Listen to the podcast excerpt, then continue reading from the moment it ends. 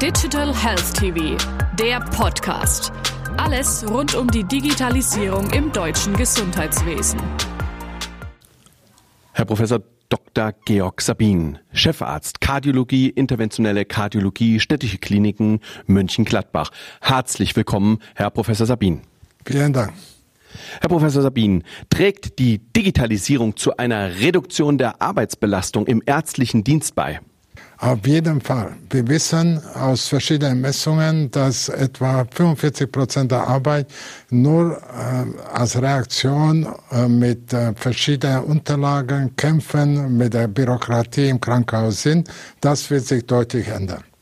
Kann der Einsatz von künstlicher Intelligenz einen Nutzen für junge Mediziner, die beispielsweise noch keinen Facharztstatus haben, darstellen? Auf jeden Fall, wir probieren das auch schon im Rahmen der zentralen Notaufnahme, dass der junge Kollege, der die Symptome eines Patienten zusammen eingeben kann in ein System, in dem digitalisiert verarbeitet wird und künstliche Intelligenz ihn unterstützt, dass er dort differentialdiagnostisch weitere Schritte mithilfe so eines Systems unternimmt. Nicht wenige Patienten haben während der Corona-Pandemie den Arztkontakt gemieden. Mit welchen Folgen müssen wir rechnen, beziehungsweise was können wir bereits heute feststellen? Wir müssen feststellen, dass wir eine deutliche Wandlung von den zukommenden Patienten haben in den Krankheitsbildern. Und das hängt damit zusammen, dass die Krankheitsbilder viel schwieriger und schwerer sind, als das der Fall davor war. Insbesondere die akuten Myokardinfarkte kommen in der Form der transmuralen, also durch die ganze Wand gehende Herzinfarkte, viel häufiger vor, als wir das vorher gesehen haben. Und diese leichten Herzinfarkte sehen wir kaum noch. Erläutern Sie doch bitte einmal NSTEMI und STEMI, Infarkte.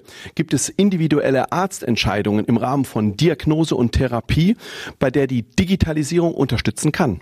Auf jeden Fall, wir bekommen digitalisiert von außen, von einem Patienten, der mit einem Herzinfarkt zu uns unterwegs ist, bekommen wir das EKG, was der junge Kollege, der ihn empfängt, schon gut verwerten kann vorab. Er kann dann das Herzkatheterlabor alarmieren. Aber das Wichtigste ist, nämlich das war die ursprüngliche Frage, STEMI heißt, dass der Herzinfarkt durch die ganze Wand geht und ist meistens schwer.